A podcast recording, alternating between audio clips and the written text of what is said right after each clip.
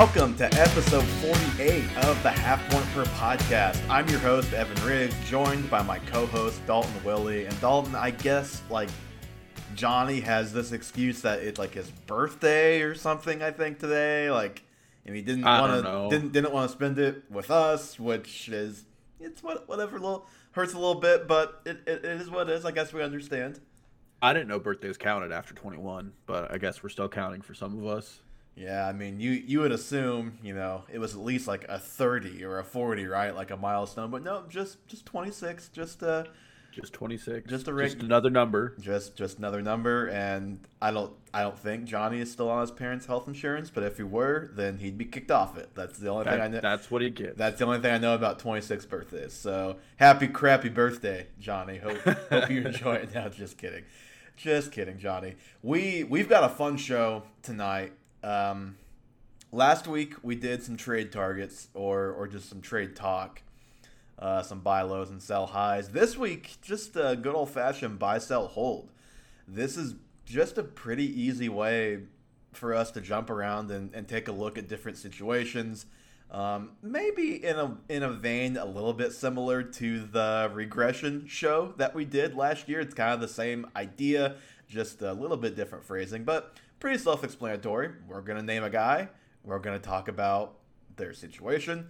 We're gonna talk about if we're buying, we're selling, or we're holding if, if that guy is is on your roster. And to be clear, the way I approached this, Dalton, was if I'm buying, that doesn't necessarily mean I'm buying low. Like in some cases, I want to pay a lot for that guy because I believe.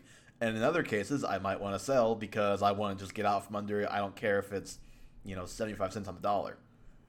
yeah, there are certainly guys out there where um, I'm buying. I just don't think people are selling, which is the bigger issue. Yes, the it, it does take uh, takes two to tango, as as they might say uh, about that. But I think where we should start first, because I didn't I didn't write about waivers in the newsletter this week. Uh, came out today. If anyone has not read it yet, halfpointperpod.substack.com. No waivers on that, obviously, but other other stuff from week four to get you caught up and and filled in on everything that happened. But with no waivers, there was no David Montgomery talk, and that's probably outside of the guys who are like questionable for this week. Montgomery is probably the dominant story in fantasy football. He's out four to five weeks. He's got a knee sprain. Thankfully, avoided uh, the ACL. That's what I know. That was the fear for everybody when it first happened. Tarik Cohen's still on the PUP. Khalil Herbert is the only other active running back on the roster besides Damien Williams, who is the presumptive starter. So, Dalton, Damien Williams is a top blank running back over the next month. Well, this is difficult. If I could be told who was calling the plays, I would give you a better answer. Well- if Bill Lazor is calling the, the the plays, he's a top probably 15 going forward. Really? Top 15? That's a. What, where's Montgomery right now? With Bill Lazor calling the plays, he's a top 15. well, okay, one week. oh, absolutely. But I mean, even last year, Bill Lazor's the one that took over the offense in the second half last year when they had their kind of offensive revolution, and Montgomery kind of made himself a top 10 back to finish the season. And I mean, they just called him much more efficiently and they rush more often. So if they're going to be getting that kind of volume, then he's definitely going to be up there. I'm going to say a top 30 running back over the next month.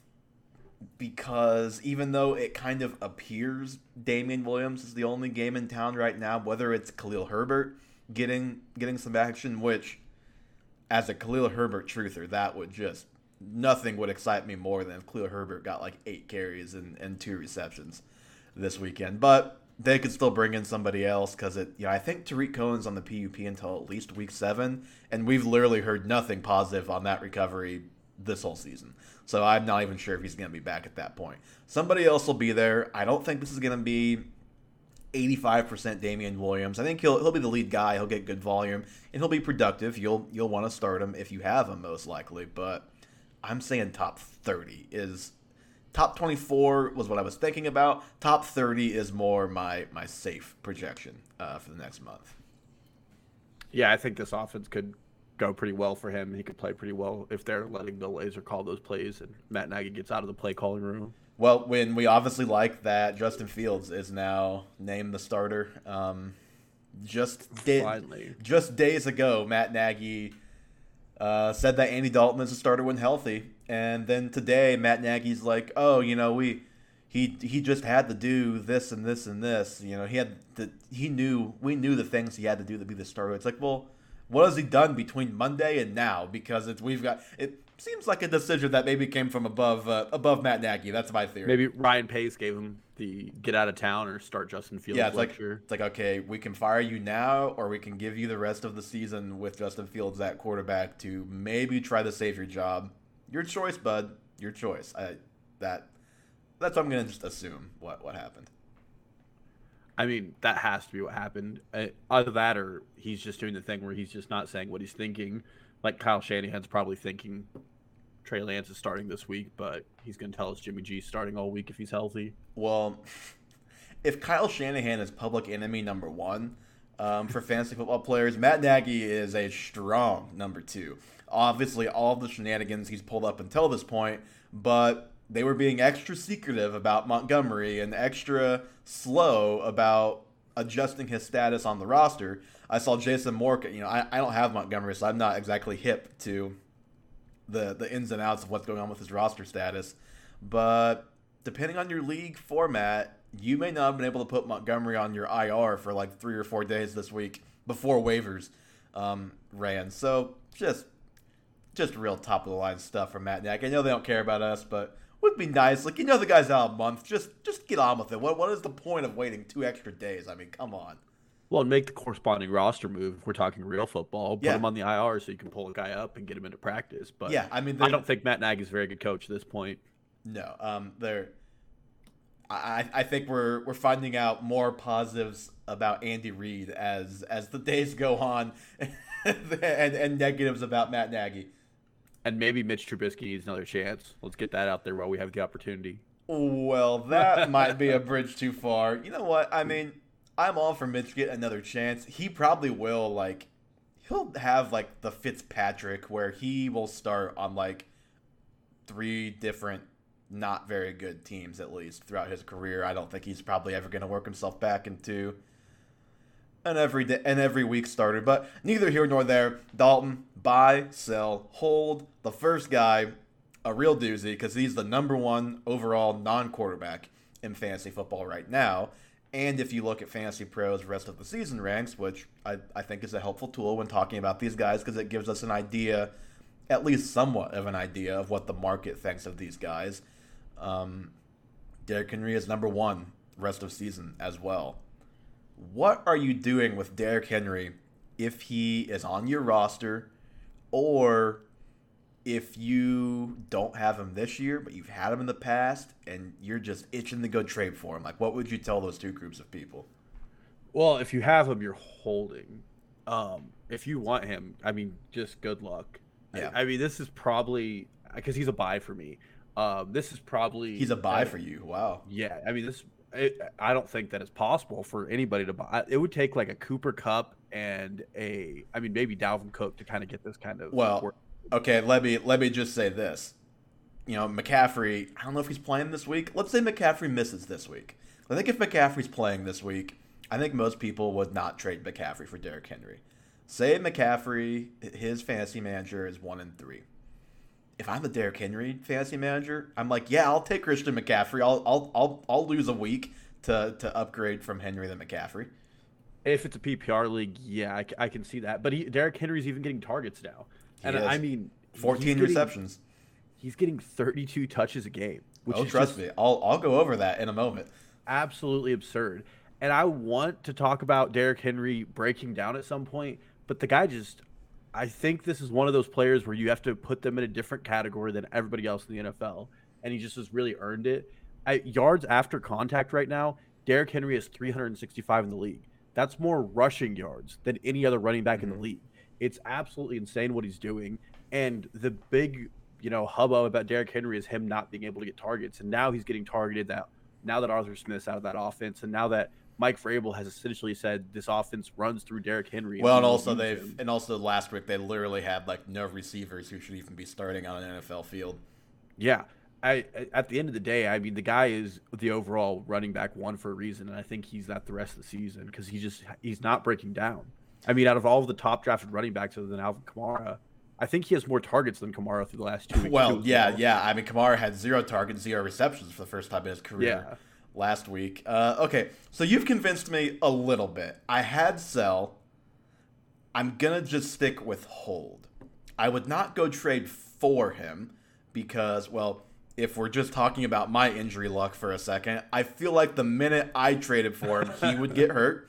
I have about eight guys injured on my dynasty roster right now. Um, you mentioned it 31 touches it's like 31.25 touches per game if you just take that in a 16 game season. So every other season until this year. He's on pace for 508 touches. The only guy in the last decade that's even comparable is Le'Veon Bell at 406 in 2017 and then you just look at all time. The second most all time is James Wilder, 492 in 1984. And then after that, it's Larry Johnson at 457. Like he he's not just in a class of his own in the NFL right now. It just volume wise, he's in a class of his own ever. period ever if he keeps this up. I have to believe that's not because I mean, if, if, a 17 game season, he could have 540 touches. He could have 70 more touches than anybody else you know, 50 more touches than anybody else in NFL history after he led the league in touches last year and had a ton, was right there with McCaffrey the year before. I just 127 touches already. Like if if I can get McCaffrey from the McCaffrey fantasy manager, I'm doing it. I don't think you can probably trade him for much less just be he's been so good. Even if you have that fear, it's like the guy's probably got you sitting at three three and one or four and zero oh right now. He's the overall one. I guess you just have to write it and hope for the best. Yeah, well, and I mean, you you just do. volume speaks measures in fantasy football, and we always want volume. But there, I don't think there's ever been, a, like you said with those stats, there's never been a time in the NFL where we've had a guy with this level of talent. He had a game with 41 touches and if you're the owner, you ride it. And if if there's someone in your league who owns Derrick Henry and is you know, scared of the volume, I would go out and get him because you just take it for as long as you can do. And if he gets nine, ten more games at this volume, and then finally he breaks down, you're getting probably close to ten weeks of straight game-winning performances every week. yeah, I mean, it. You know, you mentioned the receptions. He has 14 receptions this season. I don't have it in front of me, but I think I remember his career high is 17. I think I remember it's either 17 or 19. It, it, regardless, he is very close to his career high in receptions for a season, and they're only four games in. Let's do. A, I, I didn't. I should have done this before we came on. I did not. What 14 divided by four times 17 is on pace for 60 receptions, man. There's just no way. No way. But I've said that before about Derrick Henry, and he just keeps doing it. Yeah, well, I mean, I've been on boat with you almost repeatedly when yeah. it comes to Derrick Henry, but I mean, it's just time to get on board with the big dog while he's doing what the big dog does, and he's eating, and you just, I just can't get away from it. And this offense is horribly inept. I mean, Ryan Tannehill has looked like closer to Miami Ryan Tannehill than Tennessee Ryan Tannehill, mm-hmm. and Derrick Henry's really been the only bright spot. I mean, the injuries to AJ Brown and Julio Jones have been unfortunate. Julio Jones has had his own on the field issues. AJ Brown's had some questionable drops there's no one in that offense doing anything that's been productive other than Derrick Henry. So I just don't see how they're going to get away from giving him the ball. Do you worry? The only worry with Derrick Henry outside of the volume being so astronomical that he breaks down is that we start getting more frequent occurrences of week one where the team just can't keep up and he loses volume that way. Like even if he's catching the ball more, I mean, the guy's getting 30 rushes a game and that's just not attainable when your team is down throughout the whole game. Do you worry at all about that, uh, about him losing volume that way? I would if they played in a different division where they had five more That's games a very against valid point. division opponents who were. I mean, he gets two games against Houston and then two games against Jacksonville, and and the Colts aren't exactly great. Yeah, exactly. and I, if I've never seen a running back get 35 touches against Houston, this Houston team but it's probably going to be you know a, 200 yard possible performance and a couple TDs tacked on. So you just have to ride with it. I mean, those weeks you're going to be sitting there, and you could consider not having a flex spot and winning your league with the way he's playing. Let me tell you, if in the Houston matchup, if there's a $400 price difference between he and Kamara and DraftKings like there was last weekend, I'm just going to find a way to make it work next time. I, I think I'm just going to find a way to make that work. well, and in the stranger anomalies, Alvin Kamara getting 26 carries and no targets, and Derrick Henry getting like 24 carries and six targets last yeah. week. It's just NFL's a wild place right now, and Derrick Henry's probably one of the wilder storylines. Yep, I, I want to see a little bit more um, on the Kamara front, but I think I mentioned this in the newsletter. We're pretty close to having to, to having an Alvin Kamara conversation. Not that he's not been good, top 15 guy, but the usage has definitely changed, and we'll we'll see if that keeps up over the next week or two. Well, and that was the concern going into the season. I think I listed him as one of my busts. Um, yeah, you may have. I'd have to go back and look, but I, I think I definitely know you were lower on him than me. Yeah, and I mean, this is just the thesis: is he doesn't get t- targets, and I'm worried for him, and I just wish they would give him the ball the right way. But yeah, and it's like you not to get too off topic of Derrick Henry here, but why are you like if you're scared to death of Jameis, which they clearly are, they're throwing it like 20 times a game. It's like just dump it down to Alvin Kamara. like that Please. seems like a pretty easy way for Jameis not to throw an interception. Well, we'll see what the offense turns into with Michael Thomas. I think that that might change it with the way they're. I mean, that touchdown Marquez Callaway caught might be one of the flukiest touchdowns in the history of the NFL, where it bounced off defender's head into his hands and he hardly brings it down. Just, I mean, that team's wide receiving situation is absurd. Yeah, it's it's not the best. Okay, Dalton, I know you're gonna relish this. Uh, this guy, I put him on here just for you, Austin Ekeler. He is the RB two in half point scoring right now. Fantasy Pros has, has him at number five overall rest of season. Uh, I'll let you lead off with your guy here as well. Are you buying, selling, or in the case that you have Austin Ekeler, holding on to him? Well, if I have him, I'm holding. I do own him in our dynasty, I'm holding, mm-hmm. but I'm buying.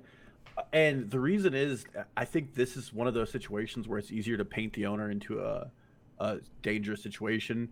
Obviously, Monday night, he gets injured for a little while, leaves, misses two red zone carries, but he comes back and he's fine. He's got his ankle wrapped. But then you also have week one, he had the hamstring injury. I mean, the owner is sitting on pins and needles because Ekeler's definitely been one of those players who's been up and down on the injury report. Mm-hmm. And he's not your typical top five running back. He's getting only 60% of the backfield touches, or sorry, backfield share. So he's not on the field all the time. And if you're watching a game, you think to yourself, that's not good. I want my you know my RB one on there every snap. Um, but the, yeah, he's just playing the Alvin Kamara role of years past, where he's not he doesn't have to be on the field all the time, but when he's on the field, he is a commanding presence. He's getting the good carries, he's getting the red zone carries, and he's getting the targets. He's at 19 on the season with 18 catches, ranks him out at fifth in the NFL among backs. Mm-hmm. So he's looking good in that sense. But what I did is I just went back and read what I wrote about him being my guy and a lot of what I was hoping would happen is happening. The first thing is the Chargers' run blocking grade last year was 32nd in the NFL. This year it's fourth in the NFL. Rashawn Slater and Corey Linsley have been really good additions for them. And last year he averaged 1.8 yards per carry when contacted behind the line of scrimmage. Um, out of all of his 50 carries this season, he's only been touched twice behind the line of scrimmage. In those carries, he averages 7.1 yards per carry when contacted after the line of scrimmage. So he's getting the utilization and he's being really efficient with it, which is what you want.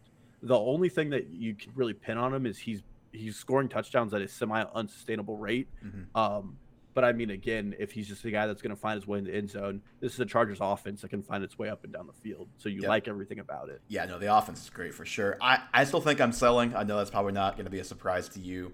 But, you know, number five overall, if I can, you know, if you can trade him for Davante Adams straight up, which that ranking tells you you can, I think I'm doing that. Like if I'm getting paid like he's going to be a top 5 overall player rest of way, I'm doing that. I'm not just selling him off for RB10 value, but that's what I think he'll be closer to rest of season, which is still great, which is still higher than where he was ranked in my ranks, higher than where he was drafted. But you mentioned it, the touchdowns a little unsustainable. He will probably score touchdowns because the offense is scoring touchdowns, but that clip will probably go down a little bit. He's the only running back to have a rushing touchdown, so far, and there's other guys who are getting carries. You know, Rountree's got a couple inside the five. Jackson has worked in here and there. So I think other guys are going to vulture him a little bit here and there going forward. It'll be random, impossible to predict, um, that sort of thing. Uh, the other thing is you mentioned the 18 of 19 targets. That is probably, even though his targets are obviously the high efficiency type of targets, that will still probably go down a little bit. And his vault, his target, his he just had a weird season. He had you know no targets out of the gate, and then he's slowly been creeping up again in the passing game. And he, we joked about him being like Derrick Henry in Week One because he had like all of the red zone carries. So it's been kind of a weird. It's season. seven red zone. Yeah, carries. it's been a weird season for Ekeler. As just um, an aside there. The other thing about Ekeler and a little bit with the whole team is you can look at their first four weeks and it's funny. Dallas, not Washington, as it turns out, is the tough matchup. But outside of that, Washington has been arguably one of the worst defenses in the NFL. The Chiefs have been the worst defense in the NFL. And I don't think Vegas has a very good defense. They're not bad, but I would not say they're a tough matchup. So if you just want to do a little schedule um, look ahead for Ekeler and for the rest of the team, they get Denver twice, they get Baltimore, Cleveland, Pittsburgh, Minnesota, New England. So the schedule does get a little tougher. They do have, I don't remember the order, but they do have Baltimore, Pittsburgh, Cleveland, Minnesota all like in the next like five or six weeks. So it's possible if you sell him now, you're selling him at a at his peak, and then if you try to trade him again right at your trade deadline, you might be selling him at his floor, and then he'll probably have a good or a better last part of the season. That that's my educated guess based on the schedule. Well, and if we're talking schedule, and if your team's setting well, looking to trade for a player, uh, week 13 he gets Cincinnati, week 14 he gets the New York Giants, 15 Kansas City Chiefs, and 16 the Houston Texans. Um, so that's mm-hmm. potentially like a league-winning schedule he gets towards the end of the season. And if you're setting well and you can offload some assets, he's definitely a guy worthwhile. Your fantasy championships, which are week 17 this year, he gets Denver, which could be a much more difficult game uh, for him. But I mean, he could really carry you to a championship at this point. Yep, for sure. Okay, Calvin Ridley. So this has been a tough one all season. I'll start on on Ridley, and for as gross as it's been relative to where you draft them, I think he's like why you do a list like this. I'm still buying Calvin Ridley. Number one, I do not think the Cordarrelle Patterson renaissance is going to be a thing all season. Now, if you've got Patterson, you're starting him until the bottom falls out. I Which do, I do think that will happen at some point. Um, he had three touchdowns last week, all receiving. One of them was a downfield bomb that is like Calvin Ridley 90% of the time, not not last week. Another is a contested catch in the end zone, which most of the time the rest of the season, I would expect that to be Ridley or Kyle Pitts. So you've got Patterson stealing what should be his production, I think, number one. And then number two, Dalton, you sent this stat earlier this week, so sorry if I'm going to steal your thunder by citing it here. But he accounts for 60% of his team's targets, which is the most in the NFL by 3%. He's among had, wide receivers. Among wide receivers. He's had a nice PPR floor because of that, but it obviously he's like wide receiver 34, I think, in half point right now. So it hasn't turned into great production. He has 5, 7, 8, 7 receptions. That's 8, 10, 11, and 13 targets. He hasn't hit above 11.43 yards per catch yet this season. He was only below that, or he's been below that three or four games. He was only below that three times all of last season and had games of 22, 21.6, 26, 15, and 17 yards per catch. He's always been a big play guy. Sometimes that can just run hot or cold. I've mentioned last week that Matt Ryan was not airing it out. Congratulations, Cordarrelle Patterson catches the first 20 plus yard air yard target uh, of the season uh, for for Calvin Ridley and, and the Falcons. I'm nervous about Ridley for sure, just because of how inefficient it's been. But like if you're like you looking at the rankings, Tyler Lockett, Terry McLaurin, Keenan Allen, CeeDee Lamb, like I'm still taking Ridley ahead of all of those guys. I think. What do you think? I'm buying low for sure because mm-hmm. he's definitely not lived up to expectations. Yep, you do not have to pay full price for sure. Yeah, I mean, in total, he has 28% of his team's targets. He and everything that you thought that was going to happen in the preseason is pretty much happening. It was this guy's a high aDOT, high target guy who's going to be a big play machine. The only thing that we're missing are the big plays, mm-hmm. but he still has a 10.9 average depth of target, really good. 45% of the team's air yards have gone to Calvin Ridley, and the issue really has been Matt Ryan. So in the first three weeks, Matt Ryan had a total of three passes that traveled further than 20 yards. Ben Roethlisberger had more than through three weeks than that, which is hard to do. Um, week four, um, Matt Ryan had seven that went over 20 yards. Now, obviously, the big benefactor was Cordarrelle Patterson, mm-hmm. but you know, if you dig a little deeper, Calvin Ridley had 274 of the team's air yards in week four. It's a lot of air yards to have, and he's definitely a guy who's going to pop. Mm-hmm. In expected fantasy points, which is a metric that PFF uses to grade out guys, Calvin Ridley is second in the NFL behind only Cooper Kupp with 20.5 expected fantasy points. That that that's a real shot right to my heart as a Calvin yeah. Ridley fantasy manager. Let me tell you. uh, so I mean, the good days are definitely coming for Calvin Ridley.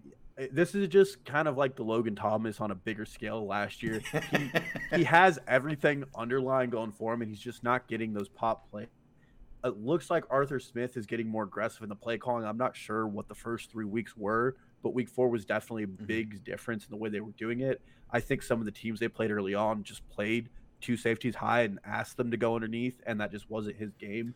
But this offense is getting better, and Matt Ryan's not his old self, but he can still be a quarterback who can float a top yeah, he's he's he's not he's not to the Big Ben. Um, yeah, he's not stage. that bad. Just he doesn't yet. fall on a play action pass. And, and you know, Arthur Smith made the comment that you know Ridley knows he needs to be better. I know he can be better. He knows he can be better. If you went, if you go back, and I wouldn't suggest doing this, but if you do watch plays from from that Falcons Washington game, Ridley did. He had a drop or two, and he had another. You know, just plays he could have made that you'd expect him to make that he didn't. So it's not all Matt Ryan, not all bad luck. Ridley can, and I think will play better. And we're both in agreement this is a buy. I think we're both in agreement that you better do it now because the first time he pops, he's not gonna be available anymore. Yeah, and I I mean that pop has to be coming soon. Everything's going his way except for the fact that he hasn't had a big week. I mean, when you get ten targets a game and you're not having like a twenty point week, it's it's kind of weird. Mm-hmm. Yeah, and he had I think it was 83 yards the other day, which was the most. So he hasn't even hit like his yardage hasn't even been that crazy either. It's been in the 50s and 60s every week. So yeah, better days are surely ahead for Calvin Ridley. Uh, I would expect at least. Okay, DJ Moore, a call that so far I am especially proud of having DJ Moore on my breakouts, praying to the fantasy gods to give him some positive touchdown regression. And Dalton, it has happened. He has three touchdowns in two weeks, or in, in four weeks. He had two last week, I should say. He should have four touchdowns, but we all saw him on that Thursday night game Sam Darnold overthrow him on, what would have been like a 40, 50 yard bomb. He's the wide receiver. Let me get that pulled back up. Four on the season, wide receiver eight rest of season on Fantasy Pros. If I don't have him, I'm buying high. If I do have him, I'm not. I'm holding him. I'm not moving him. He's the number three graded receiver versus, on PFF versus man coverage this season behind Tyreek Hill, and I can't remember who the other guy was. Probably Davante Adams, but I don't even remember. Somebody else good, the bottom line.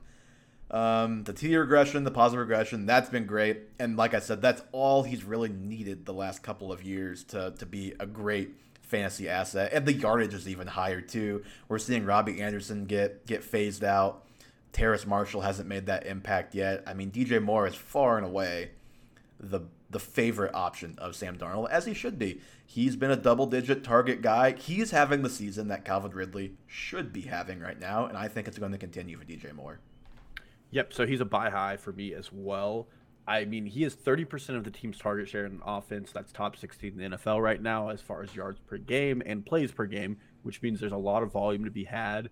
He also has 39% of the team's total air yards, which is really good and he's a 10.1 average depth of target, so he's right where you want him to be, mm-hmm. running those high target intermediate routes. He's running a um, lot of crossing routes, which he's done very well yes. so far this year.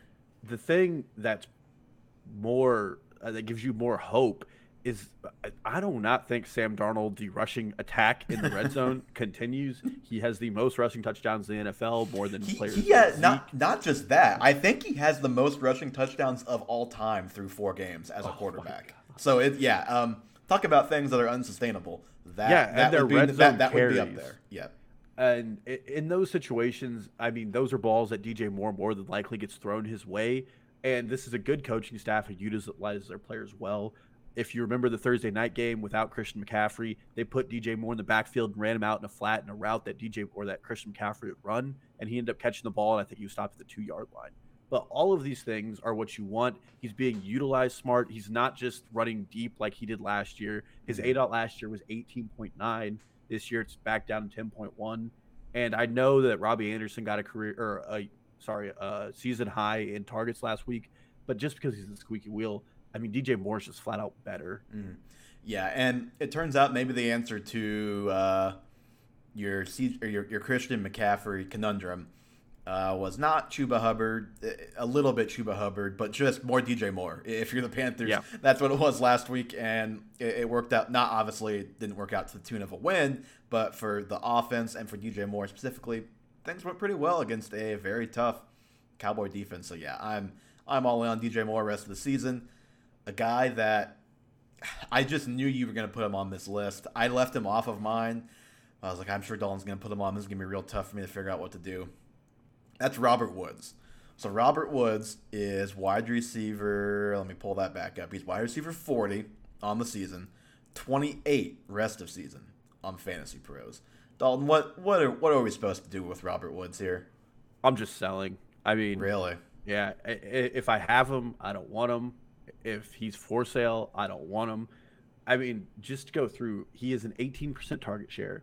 He has 18% targets per route run and 21% of the team's air yards. Those are wide receiver three numbers, which he's returning on. Mm-hmm. And then Van Jefferson has a 17% target share, 16% targets for route run, and 19% of the team's target share. I, these two are just taking up each other's fantasy production, and Van Jefferson's turned into a good NFL talent and that's hurting Robert Woods. I mean, 22% of Robert Woods' fantasy points have come on design plays by Sean McVay, whether they're a swoop out of the end zone or a goal line fade. Well, Sean McVay is going to get him more involved, he says. More involved. Well, and that's why, I mean, this is probably your best week to sell him because he scored a touchdown last week, which made his week look better. And he's being a squeaky wheel. So this is, you know, he's going to get involved. He's going to be the guy. He's going to come around. But, I mean, I went back and looked, and Matthew Stafford has a history of just elevating one guy in the offense above everybody else, and he just over targets a player, and he's done that every week with Cooper Kupp. Apparently, those two are getting breakfast together every day, so there's a breakfast narrative going on. And to make matters worse, DeSean Jackson has had two balls overthrown from him that would have been touchdowns by Matt Stafford. And I mean, I'm not saying Robert Woods isn't going to get less looks because DeSean Jackson's not that player anymore.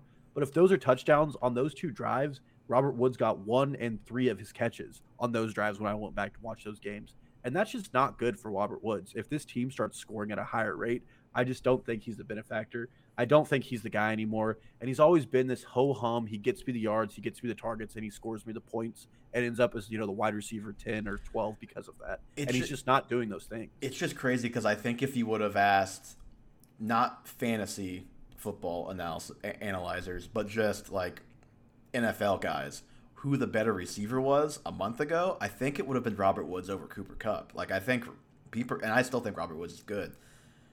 I'm holding Woods if I have him, and I'm not actively looking to to buy if I don't. Obviously, I think if we would have done this list last week, I think he would have been a buy for me. I think this would have been the exact type of guy, like in a lesser vein to Calvin Ridley um, that you make this kind of list for because I mean if you if you make that move and it works out like those are league winning type of trades if, if you can do it and it works out. I think if you have them you just have to kind of stay in the flames. Because I, I really don't know I agree with you if you can sell them high I think I would do it. I just don't think if you're in a smart league I don't think you're going to be able to. He goes 4 for 48 last week catches a touchdown but anyone who had him or was playing against him or was even paying attention they noticed he didn't do anything for like three quarters. He only had two targets entering the fourth quarter.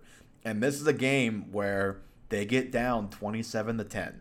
So this is like the theoretical great comeback script you want for your receiver to, to rack up um, receptions and, and yards. And he didn't even get that. His touchdown outside of the Jalen Hurts touchdown pass was up there one of the two or three most garbage time plays of the entire week. It was like in the last two minutes of the game, they're down 37 13. Like everybody saw how late in the game that was. And what finally happened last week was what we had been saying will happen at some point. The Cardinals decided we are not letting Cooper Kupp beat us. Kupp only had five receptions, you know, 60 something yards. It was a good game. But instead, it's Van Jefferson. Like you said, he goes six for 90. Higbee and Darrell Henderson are both involved enough to be a problem. I think the the reason why I talk myself out of completely selling him is I I do think there will be better a better time to sell him at some point this season. He's second on the team in routes run. He's played 90% of their snaps. I mean, he's been involved from that standpoint. He has six red zone targets, five in zone targets. Both those are second on the team. That at least gives me enough hope to hang on for the better, more sustainable looking week, and then I'm I'm getting out. But right now, I just think I just think I have to hold. I just don't think I can get the value I want. I'm gonna give you three guys I would trade for him if I had him right now, mm-hmm. and I'll you tell me if you would do it. Okay. Marquise Brown. No, I think I'd hang on the Robert Woods. I worry we haven't seen what it looks like with Rashod Bateman yet. Courtland Sutton. I would trade Courtland Sutton. Um, I would trade for Courtland Sutton if I had Robert Woods. Yeah. DeVonta Smith. I would. I would rather have DeVonta Smith.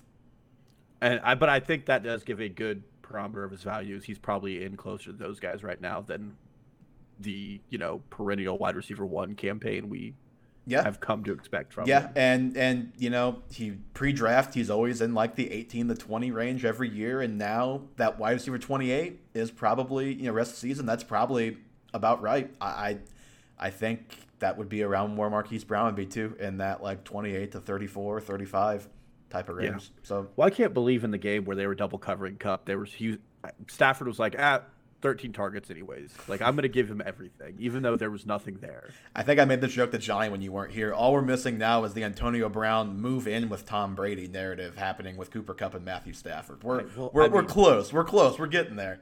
He I think I made this joke to you as well, but he grows beard, changes his number, and suddenly the guy's an alpha wide receiver. He's never not been bad, but he's never been this good. Yeah, no, for sure.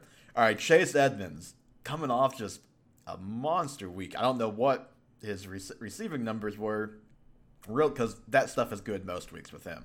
But 12 carries, 120 yards. I mean, Edmonds won you your week probably if if he was on your team. Dalton, what are we doing with Chase Edmonds? I'm selling high. Um, he is the RB 12 right now. Mm-hmm.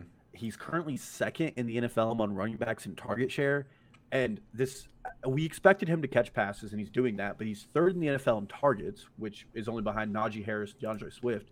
But I mean, this offense, they're if anybody's watching it, you know it's very good. But the way they're getting things done right now is still questionable. DeAndre Hopkins is third in target share behind Chase Edmonds and AJ Green right now. That's probably not sustainable. DeAndre Hopkins is gonna get his. Um, he he is, but I, I I made the comment in the newsletter that it kind of turns out right now that Kyler Murray playing so well has not been a good thing for Hopkins because he's just throwing the who's open. He's doing the Drew Brees. Everyone's gonna get four catches today thing. Yeah, and I, but I just don't think that target share is sustainable for Edmonds, and that's where some of his points are coming from. Mm-hmm. He still he has one red zone carry to James Conner's eight. It's very clear that they don't want to utilize him in that role. Last week, despite him having a very good week, he actually lost some of his red or his running back share to Rondale Moore, who they played out back a little more. Um, so there's still concerns that they're going to start mixing these three guys in and using them a little differently. And last but not least, this offense is at an all-time high. Mm-hmm. And if you were to look around and pick players who are probably going to come down to earth when this offense inevitably gets a little worse, because it probably has to, uh, there aren't a lot of offenses who can be at this level other than the Kansas City Chiefs. Um, I mean, Chase Edmonds is probably one of the guys who gets impacted from it He is third in the NFL in runs of 20 plus yards. That's one of those stats that's not really sticky week to week. You can't really predict those things. Mm-hmm. So I just think that he's in a prime time to sell really high. You probably draft him in the sixth round. He's not one of the running backs you're relying on. So you can give him to somebody for a high end wide receiver or a really good tight end and walk away just feeling good and still having a complete roster. Yep, I I am selling, selling, selling, selling Chase Edmonds right now. When I when I watch him run the ball, I, again I know he just had a good game last week. I think uh, I think a lot of that was it, it, was stuff a lot of guys in the league could have done. Let, us put it that way. But there, well, the one long run he had of like 50 yards, mm-hmm. it should a good a, a really talented running back takes that to the house. Yep. And watching it because I had Edmonds and DFS, I was like, if he takes us to the house, I'm winning a lot of money. and I thought he was going to do it because I was like man, guys like Clyde Edwards-Helaire probably would have taken that one to house. There was so much space. And yeah. then he loses out to a safety who was behind him at one point. Just not not very talented there. Yeah, I, I don't think he's a very good runner. He can catch the ball, and so if you're in a PPR half point per reception, he's a good starter for you. I think he is probably like a flex play rest of season, and rest of season ranks have him as like an RB two right now. So I, I think you're right. I think you can sell him for a more desirable receiver if you're just talking about a, a flex spot in your lineup. Even for as good as he ran the ball last week, production wise, James Conner outcarried him 18 to 12. Conner's outcarried him on the season as a whole so far. He Edmonds has no touchdowns yet. He will score some, but his role projects him as a guy who could have like one of the worst touchdown rates in the league. Just because you mentioned it doesn't get the red zone carries at all, and just doesn't get the red zone targets either. It's like they're in the red zone. It's DeAndre Hopkins. It's Christian Kirk. It is, guess, Maxx Williams sometimes, and it's it's James Conner and then Kyler Murray running the ball. It's not Chase Edmonds. So I, I agree. If I have him, no matter the league, if it's PPR, half point PPR, standard might be tougher. If you're in a dynasty league, if you're keeper league, whatever the format, I'm getting out from under this right now. Yeah, I mean, this is the guy who's going to be one of those players next year who's like going to finish the season as RB like 18, I bet. Mm-hmm. And a lot of people talk about him in the offseason as somebody. I, I can't believe Chase Edmonds had an RB 18 season. Well, what's gonna what, what, like what's gonna happen He's going to be the RB 18, and they're going to bring in a running back who is either like a 50-50 split or like the presumptive starter. And everyone's like, why would they do this? They have the RB 18. It's like, well, actually, he's really not like that good of an NFL running back. I feel like this is a shot at Myles Gaskin. I really feel like that's what we're doing here. No, this, it, it, really, it really is not. It really is not. It's taking great restraint on my part not to bring it. I'll, I'll wait a couple more weeks before I start taking victory laps there. Oh, that one. three carries last week. Uh, um, no targets. Allen Robinson next up on the list. This is a great name, especially with the timely news that we mentioned of Fields being the starter the rest of the season. It has not been good for A Rob through four games. He is the wide receiver 60 right now. And That's wide, capital six. And wide receiver 28 rest of season. So still relatively optimistic, but if you took him, you took him as a top 12 to 15 type of receiver. If I have Allen Robinson, this is another buy low from me. He doesn't have the the encouraging, you know, projected fantasy points, target share, like all he doesn't have all of that stuff that Ridley has going for him right now. I just still believe he's the best receiver on that team. I know now that Fields is there, the next problem people are going to point to, like, well, Mooney has more targets, more receptions, more yards. I think even though Fields is going to have growing pains, I think we're finally going to get a Rob with at least a capable quarterback, which is really like that's all any of us have ever wanted for like the last five years was was to see that. I mean, Fields had a throw to him the other day. I think Robinson was like three for sixty three in that game, so fine. Not not what you want, but he was fine. But Fields had a throw that was like on a frozen rope to the sideline where Robinson rose above a defender in front of him got crowbarred in the back by the guy behind him as he was coming down, and he toe dragged on the sideline and caught the ball. I I just still think he's a really good player, and I'm I'm saying he's a top twenty guy rest of season. I'm still a big believer in A. Rob Dalton. Yeah, I'm taking him to a garage sale and selling him for whatever they have. Um, At wide receiver 60, you're selling him. I don't. I mean, it has to get better because he's so bad, but it can't get much better. And I think now's the time you can still sell on name value Um, his aDOT's career low, 9.2 average depth of target. Three straight games, he's had under a 20% target share. And very, very concerning was last week when Darnell Mooney had all 97 of Justin Fields' yards through like a quarter and a half. Yeah. Um, and here's what is important to me coming into the NFL, one of the great talents that people said Justin Fields had is he's not a one read quarterback. He was one of the guys who knew how to make his progressions, and he's done that in the NFL so far. He's done a pretty good job at making his reads. Against the Browns, it was a little different because he was getting murdered, but last week he was a guy who went through his reads. And he was also playing the Lions, so if yes. the, the, Browns are tough, Lions very easy. Let's see him yes. against like a normal opponent and, and see what happens. But Allen Robinson isn't a player who, like a guy making his reads, looks like a guy you want to target. I went and looked. PFF has a stat called EZ targets. Those are targets where the wide receiver has over 1.5 yards of separation. In three or in two of the four weeks, Allen Robinson has a zero percent. All of his targets have been difficult because hmm. he's he's not a separator, and we know that that's his talent. And I know him playing with bad quarterbacks has sucked, but those guys have also just locked onto him, and he's made the play. And I think Justin Fields is just a smarter player. He's going to re- make his reads and run through the offense. And Allen Robinson's not always going to be the first option. So going forward, he will have better games. He hasn't broken double digits yet in half point per PP or in half point scoring. He will break that eventually. I just don't think he's going to have any of those typical Allen Robinson 20, 25 point games anymore. Not with Justin Fields this year, at least. And then this team, I know Evan Silva said at the start of the season, they do seem want to want to run the ball when they have Justin Fields. They want to minimize the impact he can have on the game and use their run game. That might change with Montgomery out, but I just I can't project them for a ton of passing attempts, and it's going to be a really really small offense to get your your share in. I'll say two things. Number one, Allen Robinson. I think it was against the Bengals after Dalton got hurt. Um, he had a target in the end zone from Fields that was a tough catch, but he should have caught it. He usually catches it. And if he does catch it, we're probably like just feeling differently about him because he has a 30 something yard touchdown and however many more points on, on his resume. And it's a, it's a pass and catch from, from the quarterback that is there now. So there's that. I, I think he's just like one misplay away from people feeling a lot better about him, number one. Um, number two, I just think, you know, Fields, I, I have faith in him. He's a good player. I think he is going to build chemistry with A Rob, and they're going to get on the same page, and he's gonna have that confidence to, and they're gonna get the timing down to to throw it in the spot where it needs to be for A to go make plays and contest and catch situations. I again, I'm taking him as a top 20 guy. This this could be a board bet. We can we can we can have Johnny jot down later. Where would you rank A Rob rest of season just top of your head? Just gonna ask you that. I'd probably put him at like 30 or 29 in that area. Okay, so let's do top 24. Uh, I'll say A Rob is a top 24 receiver, and you're saying he is not. Rest of season from here yep, on. Forward. from here okay. So first yep. four weeks, not. Uh, I, don't, I don't get his wide receiver 60 dragging me down.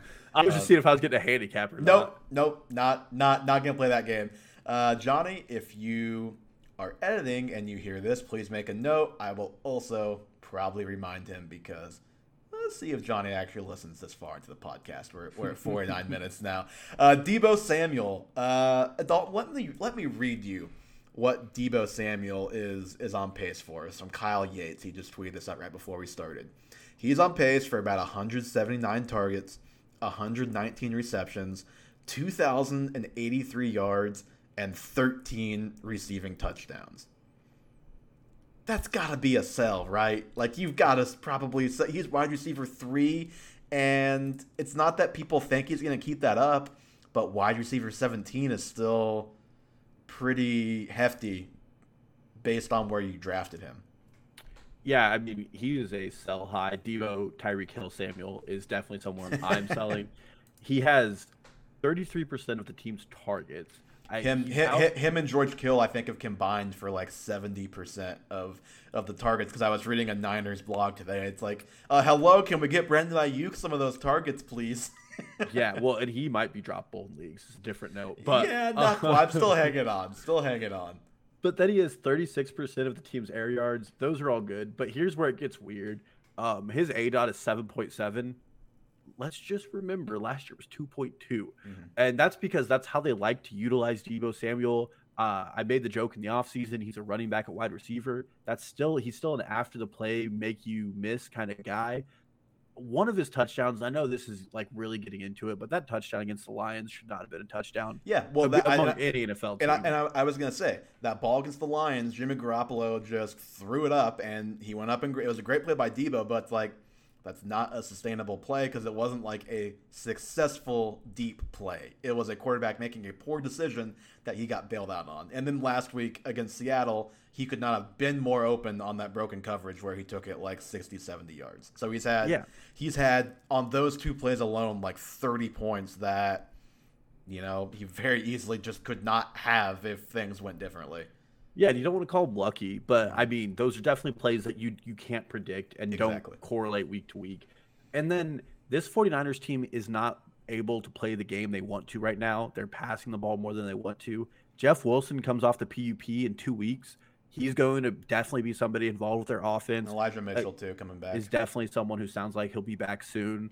JaMycal Hasty should be back with that ankle injury. Don't forget their second string running back other than Kyle Juszczyk is a guy that played in the XFL in the Bengals preseason squad. Mhm. Like he's not an NFL caliber caliber uh Jacques Patrick.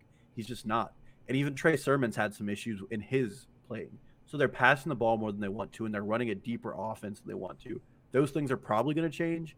And if we see Trey Lance on the field, I think those things really change because Shanahan's going to try to cover up those things and pass less and run more. Boy, let me tell you, man, Kyle Shanahan does not want to let Jimmy G go quietly into that dark night. I mean, we we thought it was going to be Lance at least for a few weeks because it was like, oh, Jimmy G's hurt his calf. He might be out a little while. It's like, oh, just kidding. It's actually not that bad. He actually like he's probably going to play this week, and everyone's like, great, yay, Jimmy's going to be back. Well, the saddest thing, I don't know if you saw this, but they, they have a press conference with Jimmy G, and he just starts crying when he's talking about his injury because he's like, this happens to me all the time. like, I shouldn't be laughing, but it's it's you gotta feel bad for the guy. And I mean, this is like we saw Trey Lance play, and Trey Lance in what was supposedly not an offense designed for him in that game looked really good compared to Jimmy. I mean, Jimmy G got the offense kind of going against Yeah, Seattle, it- but it- Trey Lance was dominating. It, it, I would say it was still pretty like he produced, but it wasn't like the best football. But he, you mentioned it, it wasn't the game plan for him. He didn't get any practice with the first first string guys, presumably all week, and he got thrown to the fire. If he was a starter next week with time for Shanahan the game plan and, all that stuff, I have faith it would just get better and better for Trey Yeah. Lance, and that's why it's so frustrating that Jimmy G seemingly is still the guy there because it's like you talk about that aDOT like it's gonna stay low with Jimmy G because that is Kyle Shanahan protecting the team and protecting Jimmy G from himself. Uh, because we we saw on uh, a primetime game what can happen when he has to hold the ball, gets pressured, he might just throw it backwards, Dalton. He might, and it might be a Super Bowl game where he does that. Um, I yeah, but at the end of the day, like the other thing about Deebo is Brandon Aiyuk is has to come back into these It- offense. it's right? look it's looking really bad, but if you got to the end of the year, like if someone traveled back in time for whatever reason, you know, we we invent time machines and they decide, all right, I have to go tell somebody what Brandon Aiyuk did the rest of this season. If they told me that he finished as the wide receiver 23, I'd be like, yeah, you know, I could see him getting it together enough to do that. And if he does that, that's obviously a big ding to, to Deebo Samuel. Because and I just don't think it's going to be the Deebo Kittle show, and that's it. well, it's um, hardly the Kittle show. uh, Yeah, I mean, and, and. Kittle's getting the targets, but he, yeah, not the fantasy points. He's banged up right now, too. So definitely, definitely not helping. I, I, I think the Deebo hype is sky high right now. I've, you just know it's going to go wrong for him at some point, whether or not it is an injury, which happens to Deebo quite often in the NFL and in college. Whether it's his low aDOT go turns into a few five catch for like 15 to 30 yard weeks instead of five for 90 or like the insane, you know, six for 183 because he had a 60 yard touchdown on a broken coverage. If I'm getting paid like he's a number one or or very highly regarded number two, I'm doing that in a heartbeat. Yeah. Well, if we're playing find the imposter among the top four wide receivers, it goes Cooper Kupp, Mhm. Tyreek Hill, uh, Deebo Samuel, and then DJ Moore. Yeah. And if you're looking for the one that just doesn't really feel like the rest, it probably is going to be Deebo Samuel out of those four. It's not it's not the same as Allen Lazard being a top five guy through like three or four yeah. weeks last year. It's not that outrageous, but it's a little outrageous. Absolutely. And he's definitely a guy where if you have him, you can probably get a really good haul for him. Like you could go trade for Calvin Ridley and an yeah. RB2, and that's probably a justifiable trade. Yeah. Or, you know, even if you're trading up, like, I don't know, could you use him plus an RB2 to trade up for like a Davante Adams? Like, probably not, not Derrick Henry, I think, but like a Davante Adams, like, ah, know, I'm trying to think of like like well DJ Moore. I know his value is sky high, but you can maybe get DJ Moore for that. And I would rather have DJ Moore than, yeah. I would do a one to one for that. Yeah, or even like you know a, not not probably an RB two in that scenario, but like a, a like like a Chase Edmonds. Would you do Deebo Samuel and Chase Edmonds for DJ Moore? I I definitely would if I'm getting DJ Moore. Yeah, if I'm getting DJ Moore. if I'm not I'm not doing that trade for them, but yeah. Yeah, I think we're in agreement there, Dalton. Anything else that you want to add before we get out of here on on this Wednesday night? Um, I can't wait to see Stefon Diggs, who said he doesn't respect the Chiefs' defense, get absolutely creamed again at Arrowhead. So, well, we will see. It'll probably be the offense doing a majority of that. Uh, doesn't matter. He's going to be standing there watching fireworks again.